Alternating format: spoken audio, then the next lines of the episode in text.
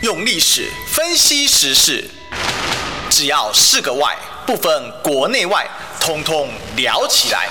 我是主持人李义修，历史哥。周一至周五早上十一点至十二点，请收听《历史一起秀》。欢迎收听今天的《历史一起秀》，我是主持人历史哥李义修。我们今天的现场来宾呢？哎呀，好久不见了，我们的民众党。文宣部的应该是文创部主任啊，徐福。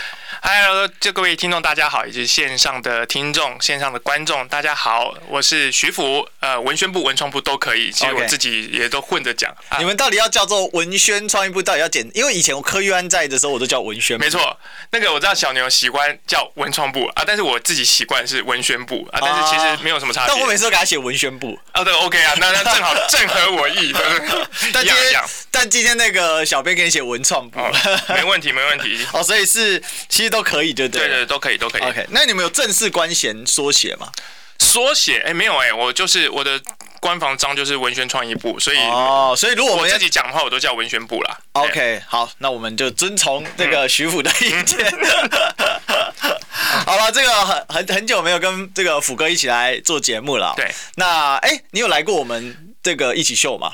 我我我我正要讲，就是我们跟历史哥从中天到后来其他的节目都有碰过，但是一起秀是第一次上。哎呀，对对对，所以今天首登版。对对对对，一起秀的处女秀，我自己的处女秀 在这里。OK OK，欢迎欢迎欢迎。其实我跟那个这个徐福啊是高雄同乡啊，哎，港兄啊，港兄哎啊哈，不过一。冈山的啦，呃，你你你你比较诚实，我靠我靠整卡，我三名 哎，我公山的啦，哎，我刚问三名，这边已经靠路来路借。哎，我们现在变那个什么郭台语双声带，变成对对对，OK OK。上次那个苏清泉这个苏院长来，哦，那结果我们几乎整场啊，大概六成以上台语，都是台语。对对对，我太久没讲了，千万不要，我怕露出马脚来。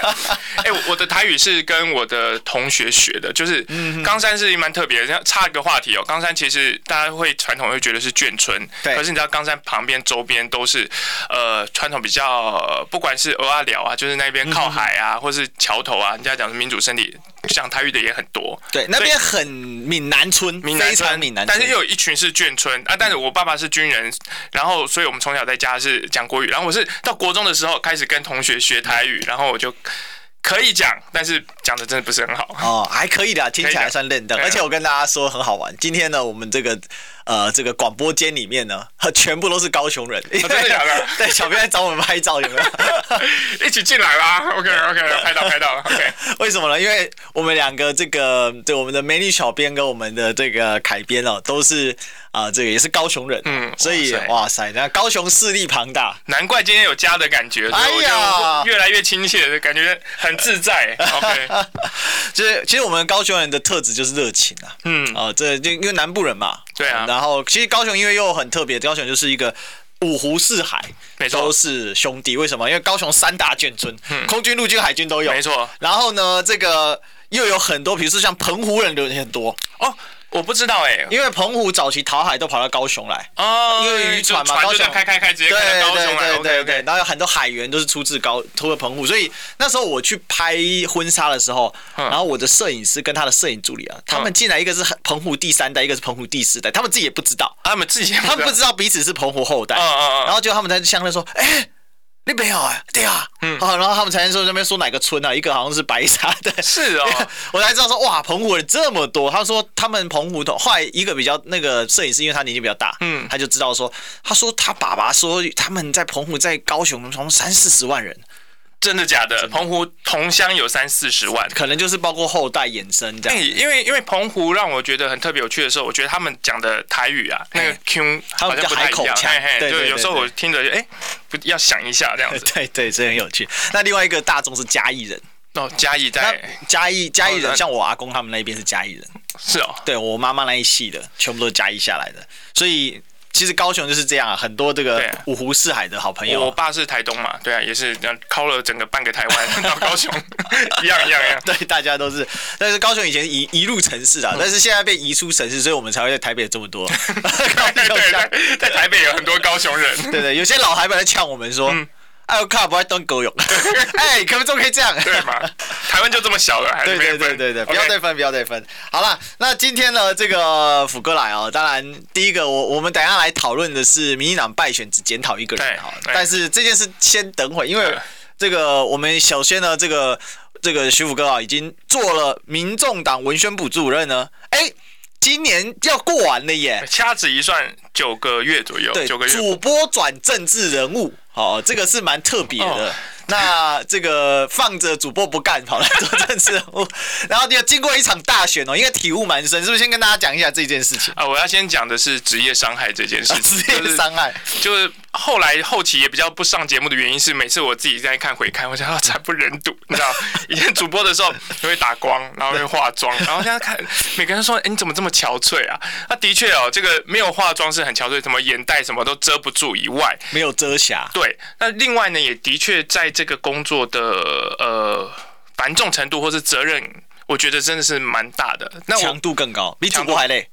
累很多。如果如果要要要 用倍数来讲的话，我觉得对我的精神造成的压力来讲，我觉得十倍以上。哦，累十倍的精神压力。但是也也可能是因为刚开始做这份工作的时候，你必须要有一段适应期。那主播工作是因为先前在媒体做十几年，那当然循序渐进，到后期来讲就觉得哎还比较得心应手。那这个工作你就会觉得啊，这个事情要处理，这个事情要处理。然后比如我们讲嘛，就是文宣创意部里面最简单的就是文宣。然后再来新闻舆情，再来我们还要经营一个自媒体。对，我觉得这是三三大工作。TPP News。对，其实不止 TPP News，其实我们现在还有很多的，包括了什么讲重点啊，一周化重点，我们慢慢希望把它变成一个自己自创的一个媒体台这样子。就是你除了 TPP 开讲大家比较熟悉以外，还有很多的让大家。知道的的地方这样子，我我觉得这个民众之声可以改，可以转型重传媒，哎，众传媒，哎，可是可以，其实其实民众之声用重传媒，或许让大家哎比较容易记得住。对啊，就是重传媒。嘛，其实就叫众传媒就好，然后你的封面还是可以叫民众之声，嗯、就民众之声是你们的电台的名称，嗯嗯嗯，但是众传媒应该是你们整个体系的名称。对对，其实随着慢慢慢慢，就我觉得一棒接一棒了，就是小牛其实一开始他在草创的时候，他就有这个 idea 概念去想说要做自媒体，当然主席也柯主席也觉得要发展自媒体是很必要的，对、啊，然后再慢慢慢慢，其实在我接手之后，我觉得。呃，民众之声的确流量啊，或是说它的订阅数慢慢慢慢的扩大。像我记得我接手的时候是七万对左右，那现在已经到了将近十三万，很快。对对对，我觉得这九个月来跑得蛮快的，所以所以现在慢慢，而且你们又不开盈利，对我们不开盈，哎，这个真的很可惜。我我问过，我很想开盈利，因为我有个。你你先说，你先说。因为因为我去特别去问了我们的财务长，也有很多我们的支持者就说：“哎，怎么不开盈利？我们要抖内啊，我们要在上面这样子火跑火车这样子接力啊。”可是呢，因为我们的这个所谓政党的关系，它是非盈利团体，所以它的账户只有一个。那你不能直接的，那么不能从第三方，比如说从 YouTube 这边分润之后再传过来，是不可以。它是必须每一笔每一笔的那个政治现金是要清清楚楚，你是谁，然后。捐多少钱？所以，呃，这个可能在目前的法规上面还是有一些模糊的空间。但我们目前还没有在这个方向去努力啦，就也希望未来能够想到一个变通的方式，可以让大家懂内更直接。我们现在是直接是在右上角有一个 QR code 扫进去，是我们的政治现金专户。但是这个的确我也知道是比较间接一点，效果就会效果就会差一点。对啊，嗯。其实我我我的看法是，之前其实也跟小牛建议过，嗯、但后来他就离职了。因为因为徐武知道我跟他同学嘛，对对对对对对，所以我们诶他也是高雄人，民众党文宣部被高雄人垄断了。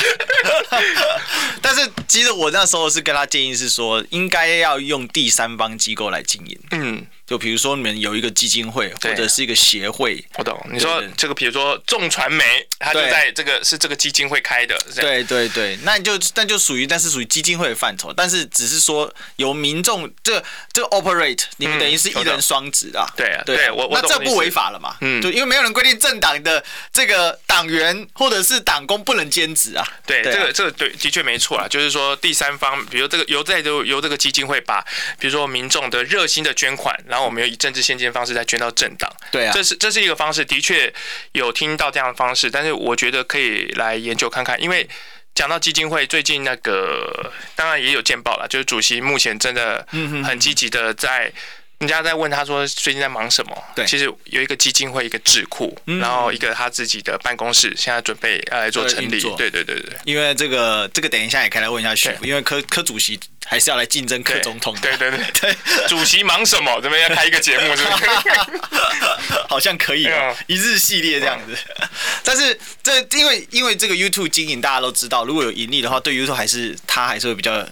比较愿意去帮你做推送啊，嗯嗯，这些，因为毕竟没错，毕竟你不帮他赚钱，还占用他的资源，没错，他看你就讨厌。呢，就是动不动他就可能给你稍微稍微的降温限流一下，因为你又没有帮他赚钱，我觉得是这个，对对对，所以这个是一个关键呐，哈，那当然，我觉得徐福蛮厉害的，就是说，哎。这个从主播哎跳到政党圈，然后又经历了一次大选。当然，这次大选有人说民众党选的不好啊，嗯、你自己怎么看这件事呢？哦，这个要老实说，的确不好。我觉得我我觉得没有.没有什么好去做找借口的。就是呃，虽然我们达成预期的目标，就是说新竹市长啊、呃、高虹安拿下来了，但是其实中间大家也不用多说，经历。太多的惊涛骇浪，而且非常非常辛苦。那台北的珊珊这边非常非常可惜，所以我们现在感受到民众的热情，但的确开出来你就知道，呃，在台北蓝绿之外的第三势力的空间，其实，在最后投票意向的时候，太要太多人告诉我们说，就太怕陈时中当选了。嗯，所以最后我支持珊珊，但是我票投可能是蒋万安等等。我我听到很多这样的声音，但这些都是其实要做检讨。最该被检讨的是，我觉得是我们在地方选举的上面，比如说议员这个层级，嗯，我觉得的确没有选到很好。台北有到预期的目标，成立到党团，那其他各地来讲，其实各地都有各地不同的原因啦。那主要我觉得没有达到预期目标，所以我们党内自己也有做过检讨，然后逐一的去跟这些被提名人跟地方党部。真的是坐下来面对面的对谈，去了解，哎，基层上面觉得说哪些不足，那哪些是中央觉得应该要调整的地方？我觉得一次一次检讨，这是我们第一次的九合一大选嘛，对，我们买个经验，我觉得下次希望可以更更好一点，这样子。是因为。确实会被评价不好的是，我觉得有原因啦，因为有很多地方不止没有党团是没有办没有办席，你知道讲讲讲灭团了，对灭团对对团灭了，没党团结果还灭团，对对对对，这很很可惜啊。就我们其实蛮多的候选人在落选头，就是在落选就就差那么一点点，因为我们大概各地都几乎都是提一席而已，对，大部分啊，所以都在落选头，就就相相相当相当的可惜。但是下一次。或许如果持续的在地经营的话，我觉得还是有机会。所以这是不，但是很吊诡，是台北四席没有两席是提两席的地方。没错，这也是哎始料始料未及的。但是老实说，我们那时候其实，在内部的民调，在看起来，我们真的比较好的状况，甚至我们可以上到六席。嗯，所以我觉得还是有一点点的小可惜啦。对对啊，对，所以这关键啊。不过。我说真的哦，民众党最近，当然我们刚才等下会讲民进党最近在检讨嘛，但民众党最近检讨是怎么样？因为其实有几个风声嘛，嗯，一个就是说，呃，你们的中评会现在出了很大的问题啊，嗯。嗯，那早上其实就在中广，就在这个位置吧，对对，就在就在此时此刻现在这个位置啊，那这个民众党的中评委主委啊，对，林素辉嘛，对，没错，那他上我们的千秋万世千秋姐的节目。欸、他开大炮哎、欸，那你你怎么看？最近他好像对于民众党不是很满意啊。那这个是算你们现在内部就是说要大调整。那另外一个当然是你们的秘书长哦，据说要换人了，所以这两个报载是不是？对对，对，这两个可以讲的要跟我们报上名来。好，我先我先讲后面的，就是有关人事案的部分，我必须要讲这这个人事案是党主席的人事权，嗯，就是说不管是党内的一级主管，包括秘书长，呃，是不是有所跟动的话，这都要尊重党主席，所以不会从我这边说出来说，哎，是不是真实有这件事情？但是呃，根据自己会移动吗？根据党主席的呃任期，他是在一月一号，是就第二任。党主席会上任，那在先前呢，呃，本来我们其实内部有讨论过，就是说是不是哎有那种党主席完要接任之前有一个所谓的跟内阁总辞一样，我们一级主管总辞。好，这个很荣幸的我被点名在一级主管里面，就是说总辞。但是但是那个时候想说，哎，总辞我其实没有很紧张，因为。就是大概还是会继续留任。是，对对对。但但是这个要还是要尊重主席人事权这件事情。所以一月一号如果有任何的人事调动或是人事，不管是被留任或是有呃人事更换，大概在一月之后就会知道。这个这个是我们现在不目前能讲的。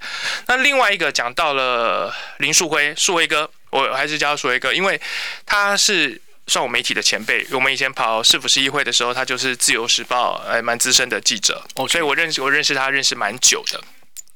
我来民众党的时候还没正式的报道，其实就他就邀我哎去那边聊聊，他就谈谈他的理想啊、理念啊、各个想法。其实我觉得他是一个，老实说，我觉得他是一个很理想性的人。然后他他可能过去跟他的参与，呃，不管是街头运动、社运。也可能也有关系，对，所以我觉得他某部分有他自己的坚持，那这个是我对他原本的看法。可是我觉得我不认同他这一次，呃，突然之间的辞职，然后出来讲话。首先第一个，我觉得如果就是如果他是对整个党中央有意见，或是对中评委、中评会这个，他认为他在脸书上写的说他被架空，他有意见。嗯他辞职的应该是中评会主委，而不是去辞立法院办公室主任。OK，这这件事情，我我觉得，所以混淆，大家以为他退党了，他没有退党，他目前为止还是党员。因为一开始大家以为他辞的是中评会主委，可是后来说是主任，其实有点有点落差。就对对，大家会觉得你的目标不明啊？那还是说你？因为我我必须讲说，他的确是赖香林委员的的办公室主任。嗯，那。当然，如果说在党内的话，也会有沟通机制嘛。对，对对，就是说，哎，你有什么问题，你其实，在党内发声，或者在党内提出意见。但是这件事情他并没有做，嗯，他就突然的呃，在办公室主任的这个职务上辞掉了，然后用的是我是现任的中评会主委，然后我我自己是最对的，然后我去检讨党中央什么什么。我觉得这在逻辑上是比较不同的。那另外一件就是说。这个中评会主委的身份，呃，坦白讲，就是说，其实我在脸书上也有回应他，就是说，他的他现在想用这个名号，呃，去来对党发声，我觉得我没有什么意见。可是相关的义务，他必须要先进。其实我们中评会，它其实有一个所谓的党内当初在竞选的时候，都会有一个。规章就是你的权利义务是什么？他的职务捐，他该缴的这个费用都到现在都没有缴，所以在十二月三十一号应该就会自动被停权。这个是党章规范，这党章规范，这不是针对个人。对，如果说有其他相关也是没有缴清的话，其实也是一体适用。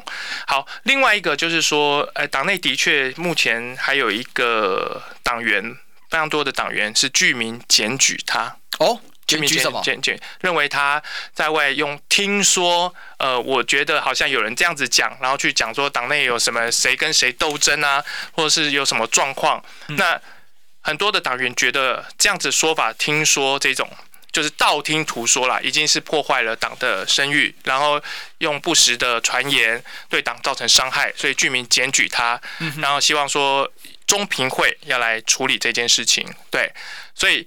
这个会，可是他是中评会主委，如果检举的话，他要回避，依法他要回避，对，依法他要回避，所以这件事情呢，其实已经进入到制度里面来来做，哦，已经进入到你们党的制度，党的制度里面来做进一步的，呃，不管，因为后续我不是中评会啦，我，所以我所以我不知道后续的进度怎么样，但是我知道这个已经收到这样的居民检举了，对。那因为有些人会批判说，哎，那这个民众党。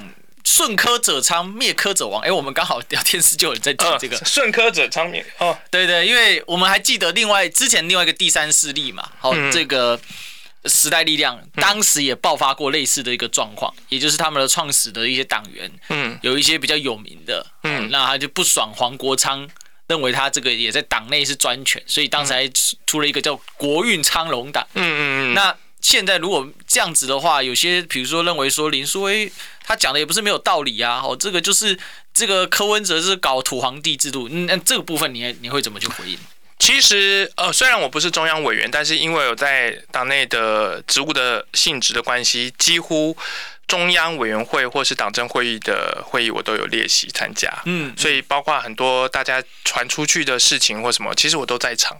我我真的是传出去之后，我回头去想。啊，是被这样子形塑这样子的说法或气氛嘛？我倒没有觉得说，最关键就是呃，柯文哲。骂他骂这个跟赖香林委员那个冲突的那一件事情，没错。对，那他他据说他就是被被骂的那一个，没错，就是管好你的狗嘛。好，这个事情哦，这个呃，利用这个时间呢，我简单的来说明一下我的认知。我现在强调是我的认知是这样，它其实是有前言后语。那时候我们是在处理呃有关在苗栗的一项争议的提名，就是当然就是有一方被提名，一方没有被提名，对，所以没有被提名的那一方就是。就是来申诉嘛，就认为说这个遴选制度有问题啊，或什么。好，照理来说，这个遴选制度有问题的话，呃，应该是移到说党部，比如说是包括是秘书长，或是可能是选务委员会这边来做做处理，来做调查或来做厘清，然后再交给这个中评会去判断说，哎，这样子调查 O 不 OK，或是说他应该做一些怎么样的惩处，然后最后再交到中央委员会去。认同说，哎，是不是有这样子的状况？嗯，但那时候我们的在里面会议讨论的争议就是说，这个中评会能不能说在大家都不知道的状况之下，在任何机制都不知道状况之下，你自己主动去调查了这件事情，然后调查这件事情也没关系，调查结果你是已经做出了判断，对，比如说这个没有被提名的这个人是对的，被提名的是这个人是错的，然后你再把这个。报告也交给了当事人。嗯，你可以想到，在实务上面，在中央委员会这边都还没有追认之前，你把这个报告已经有判读了，交给当事人。你们的程序是中评委做出判决之后，要交中央委员会对同意，同意之后才能正式发发布。对对，没错。那这样子就跳，这样就程序不对啦。对，这就变成你是把党外的压力逼到说，哎，你民众还要追认哦，因为这个是中评会。做出的决定哦，是是，对对，但我我觉得这个实务上是呃说不通的。所以虽然说过程中你说有调查有什么瑕疵，我觉得都 OK 都没有问题，大家可以去讨论。但是这一件很关键的事情就变得说，哎，那现在是怎么样？那如果党中央不认同你这个中评会的决定的话，就代表我们党中央是迂腐。然后你你做的就完全是正确的，嗯，这然后因为你已经给了相关的当事人嘛，当然当事人就当然会拿这个这报告为自己做背书，是那那其实是一个党内的比较纷乱的状况。然后我记得在那个会议里面，的确，呃呃，主席在在大家讨论的过程中，觉得怎怎么会这么荒腔走板的时候，嗯，然后情急之下。他的确，我觉得是讲出了我觉得不适当的话。当下我必须要讲哦，这个就证明了柯文哲不是土皇帝。在场的大家是出声说，主席不可以这样子讲，就是异口同声。对，就是我记得是好几个人，嗯嗯，说不，主席这样讲话不好。其实他当下也意识到，他脱口而出是呃失言了，或者讲不好了，所以他当下其实是以柯的柯的。做法，他他是不会说呃呃对不起对不起，当然也不会，他他是不讲话，然后因为那时候是试训，他是走走开一会再再回来这样子。好，那这件事情后来他也为他的这个讲话的表态来道歉了。对对，好，这个事情过去之后，所以我非常意外的是说，经过了。整整七八个月之后，你中间也打选战，而且中间他不林树辉主林树辉呃中评委主委哦，这个有点难哈，他不是没有跟主席互动，嗯，在选战的过程中，包括呃谈什么哎，我们需要资源啊，或什么，或是沟通，或者会，其实都一切如常。所以让我觉得非常怪异的是，怎么会八个月之后，你突然觉得哇，我气到不行，我要离职。我我我离职是为了你，而但你离的是办公室的主任，嗯，这件事情就会让我觉得我有点讶异啦。老实说是这样，对，了解。所以其实这个事情当中有一个这样的转折。那那个会议你在现场？我在现场，我在现场。哦，所以这个算是原因重现就对了。对，就是就我我只能讲说，每个人有每个人不同的观点。就我的观点，我那时候看到的是这样，而且他也不是破口大骂。他也不是破口大骂，他是碎碎念，他是嘟囔，就是你知道，哦，这是柯文哲的性格，对对，他就是嘟囔一句这样子，然后然后大家听到就是，哦，所以大家都以为是破口大骂，不是不是不是，他不说这样子骂什么，没有没有，他就是这边，因为因为因为大家把这个事情还原之后，就觉得怎么会这样处理，然后他就自己在那边嘟囔了一句，可能当然他是因为他是。做远端连线，然后他是麦克风，可能就收音收的会比较清楚，你知道吗？所以你当下你是在跟柯文哲是在同一间，我跟他不同，不同。哦，你们全部都是线上。哎，我们跟大概我们自己大概在一个党部的办公室，然后他在他在远端这样子。OK OK OK，所以就被收进去，然后大家就听到。对，哦，原来是这个样子。所以这个这个事情有这样后续，那我感觉起来他现在可能会持续的讲这件事情。那党要怎么处置？嗯说真的啊，就是该怎么做怎么做。就是如果有党员检举的话，那我们就来看说是不是呃停权不会开除嘛？但是如果被检举，就要进入会有会有讨论这个对，会讨论讨讨论他的党纪是不是要到开除的状况之下。那当然我也有听说他自己还在考虑什么退党不退党的问题。那这是他的部分。但是如果有党员检举的话，停权。开除这个是后续可能党的机制里面会做处理的，对，所以有可能会有可能这个开除停权是只要他不缴就要停权，所以停他的对停他的，今天是二九号，所以他剩两天，剩两天，对，这两天只要不缴就停权了，没错，自动停权，没错，但是开不开除就看后面检举的部分，对，OK，好，但是呢进不进广告呢？就不是这两天，是现在立刻马上，你知道吗？不花一毛钱听广告就能支持中广新闻。当然，也别忘了订阅我们的 YouTube 频道，开启小铃铛，同时也要按赞分享，让中广新闻带给你不一样的新闻。用历史分析国内外，只要是个“外”，统统聊起来。我是主持人李一修，历史哥，请收听《历史以奇秀》。欢迎回来，这里是历史一起秀的现场，我是主持人历史哥李易修。我们今天继续来追寻历史，追求真相。那我们刚才呢讲了一些真相出来了啊，那我们来欢迎呢、啊、民众党的文宣部主任徐福。嗨，大家好！如果你现在才加入的话，你刚才错过了一段我们还原现场的部分，记得要回看回听啊、哦。对对对，这个欢迎这个我们的听友们哦，现在也都可以打开 YouTube 啊，然后呢这个帮我们按赞、订阅、分享啊。那我想。这个，因为为什么特别拉这一段？本来我跟福哥是没有特别要敲这一段，嗯、但他刚来的时候，我就顺便问了他这件事。呃、他说他应该是可以做澄清啊。对啊。那我想也是应该，因为你文宣部还是一个对外的发言的机构了哈。那、嗯、也毕竟呃，就像刚才这个我们在广告期间啊，刚才也提到嘛，比如说包括呃这个这个中中评委呃现任的中评委主委了，好，这个林素蔚先生他也点名批判杨宝珍嘛。嗯，那所以其实我觉得还是必须要做一些这个澄清跟探讨啦。对，因为因为我我稍微补充一下这个批判宝珍的这个部分哦，就是因为先前他一直在讲说，呃，比如说他最近上节目上，可能不管是三立或民视，在主打就是说所谓的柯蔡不合，就柯文哲跟蔡壁如怎么不合等等等等相关的。那这个事情我自己跟主席求证过，他说。他们两个人的谈话是两个人而已，就他们两个人到到底他不知道林淑慧是凭什么样的说法去讲说他们两个为了什么大吵一架或等等相关的。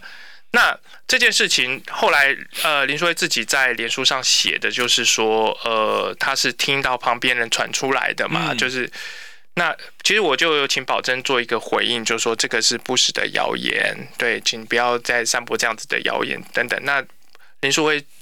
呃，主委当然他就很生气，就写了一篇说杨宝珍凭什么批评他？他只是一个文宣部的员工，对，那然后说他是堂堂的什么党中央呃，应该是民众党的纪律最高纪律委员会的代表，他不可以批评他。我听到这个我，我我其实受不了，就是我会觉得说。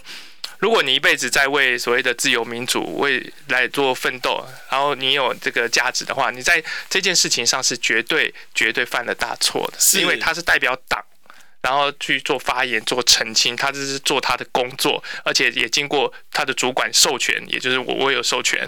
然后他还去把那个杨宝珍跟他上节目，说我上节目，那你杨宝珍也不是就是在那上节目赚通告费什么什么等等。我觉得这两者都完全的混为一谈。那我所以我就一改我过去其实比较我比较不喜欢去做什么被人家讲说党内的内讧啊斗争等等。可是我觉得。一个发言人在做他的尽责的职务的时候，你这样子去批评他，或是说认为你自己比较高，人家比较低，去批判，我觉得这是不合理的，所以我就写了一篇文回应他。这样，嗯，后来他也把这个林书伟也把这篇文撤掉了，他就是他说杨宝珍不可以批评他的这篇文撤掉了，对，自知理亏吧。对，啊，我想这个是很多很有趣的，搞社运或者是呃搞学运起家的，可是。他们不见得真的那么能够接受别人批评。好，嗯，那当然这不是一竿子打翻一船人啦，但是这个他个人的言行，他也必须做个人做一个一个负责了哈。那不过我认为这也是民众党在呃前进的过程中必然会付出的。呃，一个一个课，这个叫学费吧？没错，没错。对啊，因为这个党的党型的这个组织哦。那当然，我们接下来来来讨论一下，就是这个民进党的这个最新的这个检讨报告啊。好，那我们知道现在的这个状况是怎么样了？哈，终于啊，好，民进党检讨报告端出来了。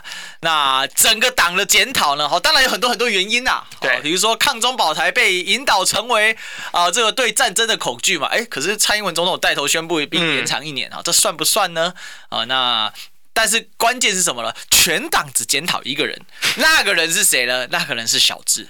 哎、欸，以前是全党挺一人，现在变成全党推一人去，对对，去挡子弹，这也蛮讽刺的。这真的很讽刺哦。那我们我们看到这个时候是觉得说，哎、欸，可是只有小智的错吗？谁推小智上来的呢？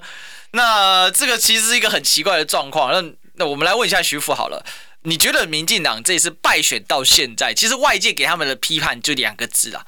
傲慢，嗯，其实你是傲慢而失败的，因为你不好好执政，整天就是在那边怪东怪西。可是现在看起来不是诶，他们认为说，就是因为小智创造了一个破口，而导致民进党呢，哦，这次选举呢，这个出现了从这边开始这个出现问题的。你你怎么看这个民进党这个报检讨报告？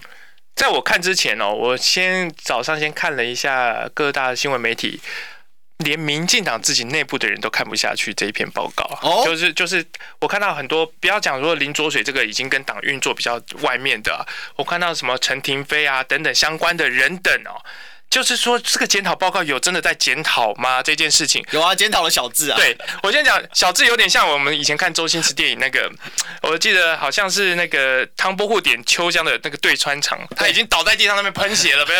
然后把他拉起来，死透了没？还没死透，来来验个话这样子。现在好像小智说，你政治生涯死透了没？还没死透，来来上来挡个枪好不好？就是说，这整党的败选居然是林志坚一人。刚刚讲到说，现在全党推一人，那过去定调全党挺一人的是谁？是蔡英文哎、欸，对啊，是蔡英文哎、欸，然后。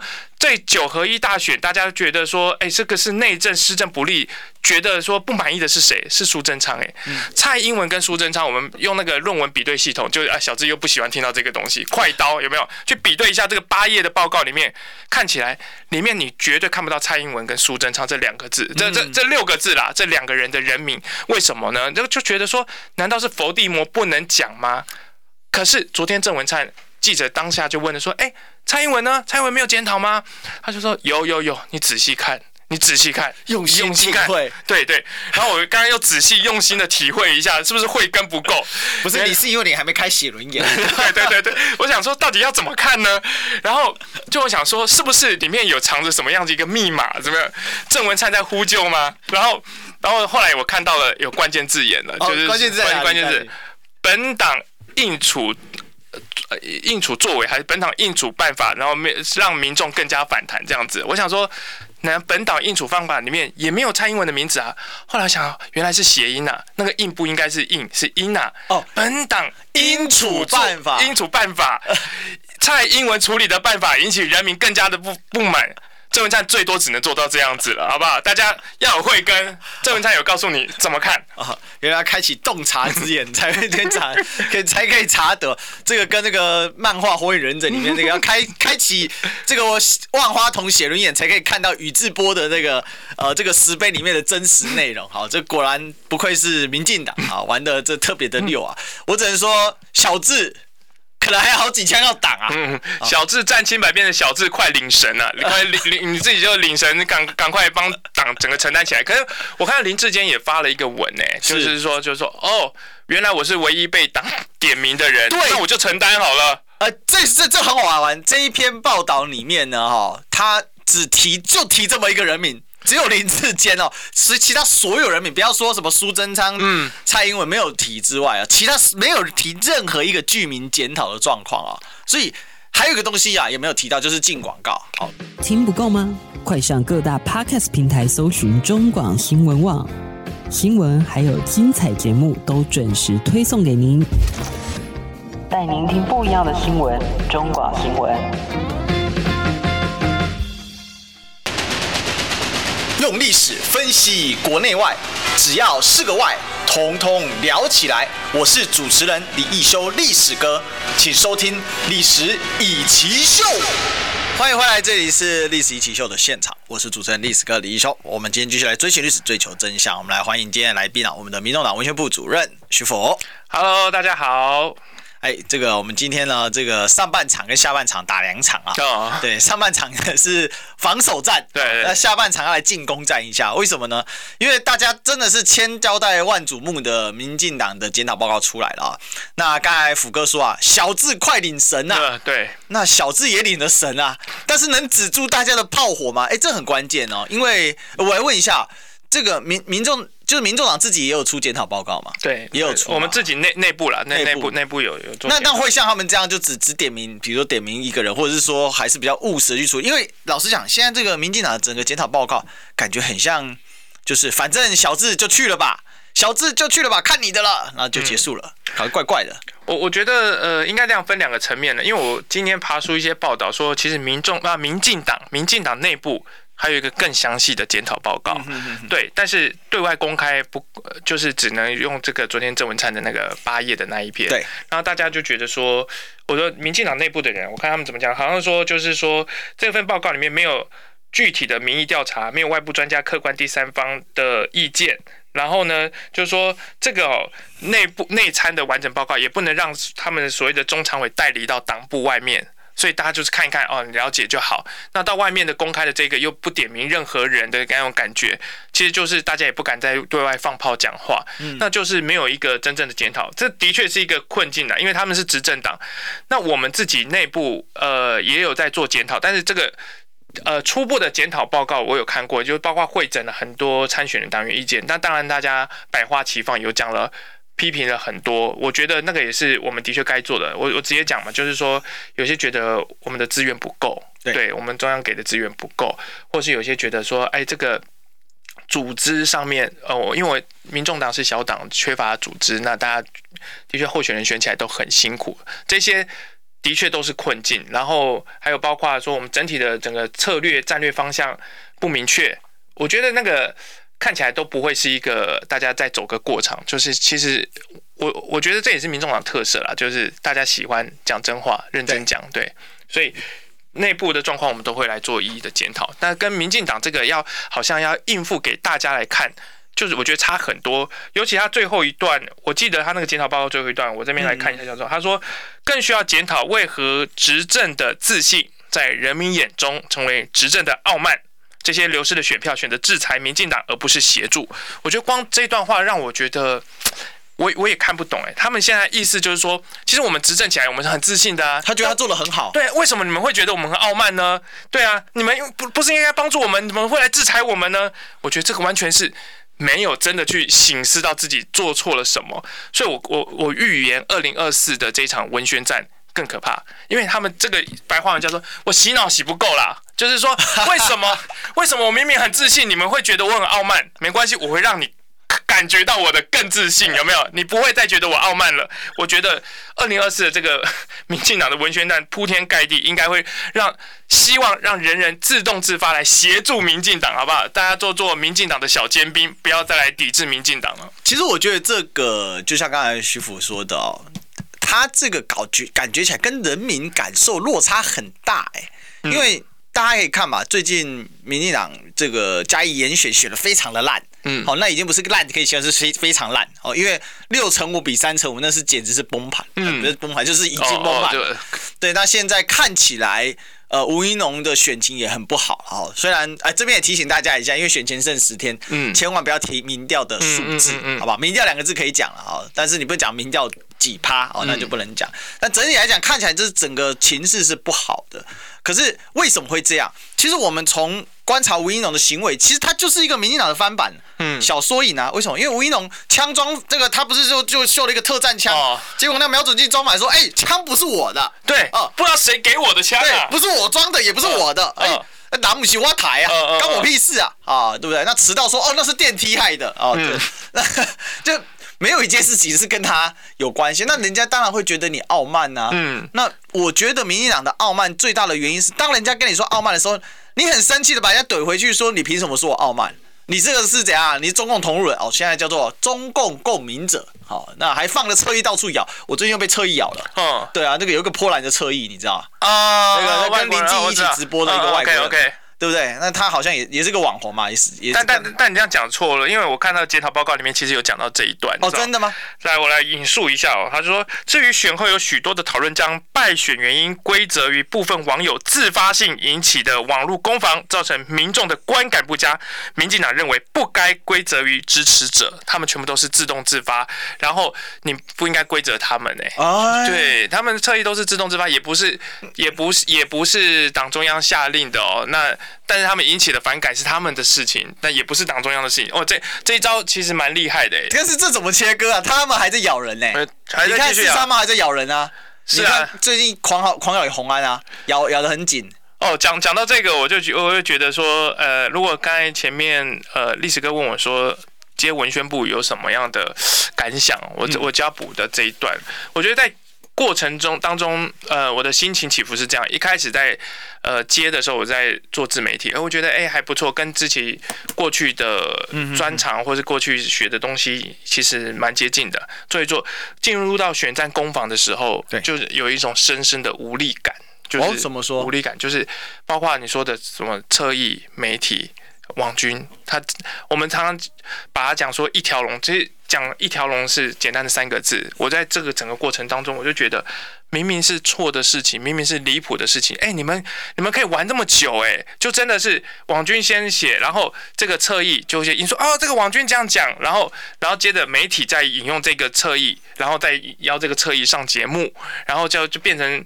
然后侧翼一条龙，一条龙之后，然后这个政论媒体出来之后，在其他的很多的网络媒体再继续再引用下去，然后就变成这是一个既定的事实。你讲高虹安，高虹安什么越移旗队啊，什么旗队怎么可以越移队啊？然后什么插班上北一女，或甚至是他们提出数位中介法，林静怡转身就说：“哎，民众党提的，民众党前一年提的。”我想哇。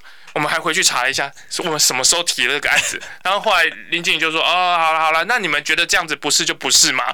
就是就是，我觉得、哦、可以这样哦。对，我觉得这完全是不管怎么样，我们去澄清，或是怎么样，我们呃堵了这边，然后另外还还有开了好几个战场，我就觉得啊，蛋黄哥的一句好累哦，真的好累哦，就是我我 就是觉得那个无力感，你知道，就是啊。”真的怎么会面对他们那种千军万马的大军，然后你你就觉得我堵了这边，然后他们会再拿你的话，反正他也不管怎么样，就有他们的权势权再继续的渲染出去。就是我觉得那时候有一阵子是无力感的状况，也是现在我觉得媒体，呃，也不能讲批评媒体啊，我觉得现在政治环境非常糟糕的状况，这样是。所以民进党这一份报告出来的感觉就是他对于。媒体的使用还不够极致嘛？对，因为我们知道他最近把中介法打散，嗯，他去做了一些偷渡嘛。其其实之前我们在我们节目中也有讨论到，就是他把它弄到。这个是选罢法里面，嗯，这个你不能深度伪造啊，对对对，呃，这个即刻，如果你有深度伪造的问题呢，即刻必须要下架。所以我就算是真人讲话，但是我觉得你好像深度伪造，我先把你下架了再说。啊、然后过了半个月、一个月之后，我说哦，原来你不是深度伪造，你是本人讲的，那我再回复，那当时已经没有人看了。对啊，就是这样子啊，下架就下架了。嗯，所以所以这个民进党，所以我们就觉得很奇怪，说民进党这一份检讨报告，他到底想干嘛？因为就像刚才徐副讲到的，你们有内部报告嘛？嗯，那如果没有公开就算了。对。但你既然做了一份公开的报告，可是你这份公开的报告里面，那你如果是写这样，你干脆不要做。对。他们到底想干嘛？哦，他这边有一段呢，就是说讲到文宣的部分，我会特别有看一下。他说。